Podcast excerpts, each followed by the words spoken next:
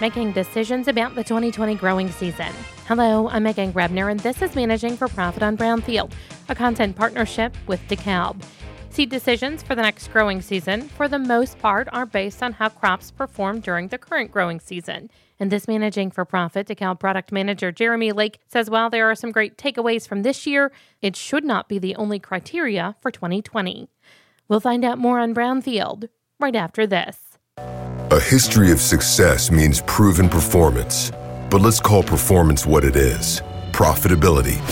And boosting yours, especially during a challenging season, takes more than just what the best seed can offer. That's why DeKalb brand corn is backed by exclusive genetics for consistent yield potential. Proven over a 100 year growing legacy, enhanced by a portfolio of elite inputs and products, and maximized using digitally enabled whole farm solutions like Climate FieldView, the industry's leading digital farming platform. All to help your crops stand stronger, your bins fill faster, and your margins grow wider. Let nothing shake your perseverance. Ask your dealer how DeKalb can help you realize a future of performance. Climate FieldView services provide estimates or recommendations and do not guarantee results. More information at climate.com slash disclaimers. Always read and follow IRM where applicable, grain marketing and all other stewardship practices and pesticide label directions. When finalizing seed selections for the 2020 growing season, DeKalb product manager Jeremy Lake says farmers should consider more than how their crops perform during this current growing season. For many growers, this year will mark probably one of the toughest cropping seasons in year. And, and that got started by the extremely wet weather conditions that led to a later than normal planting window. With that came stand challenges and oftentimes fertility challenges as well, specifically related to nitrogen.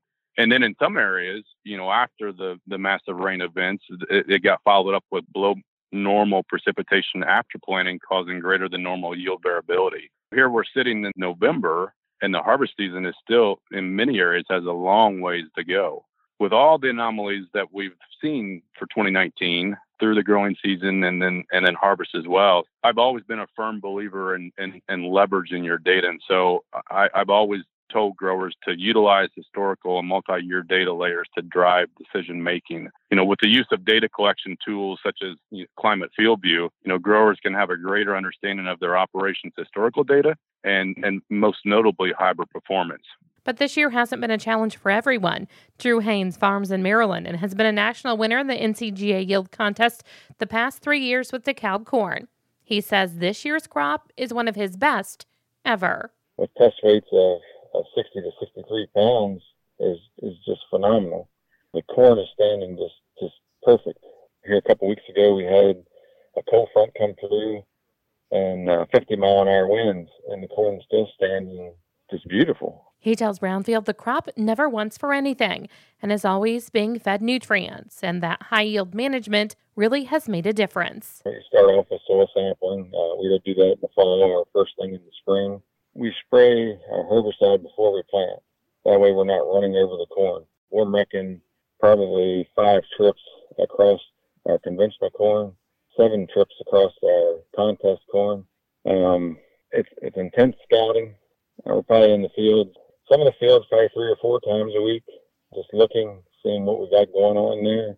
I think I've learned to read the crop a little better uh, just from being out there a lot more. Every time we go across, we give it a, a full cocktail of everything. I'm Meghan Grebner with Managing for Profit on Brownfield, a content partnership with DeKalb.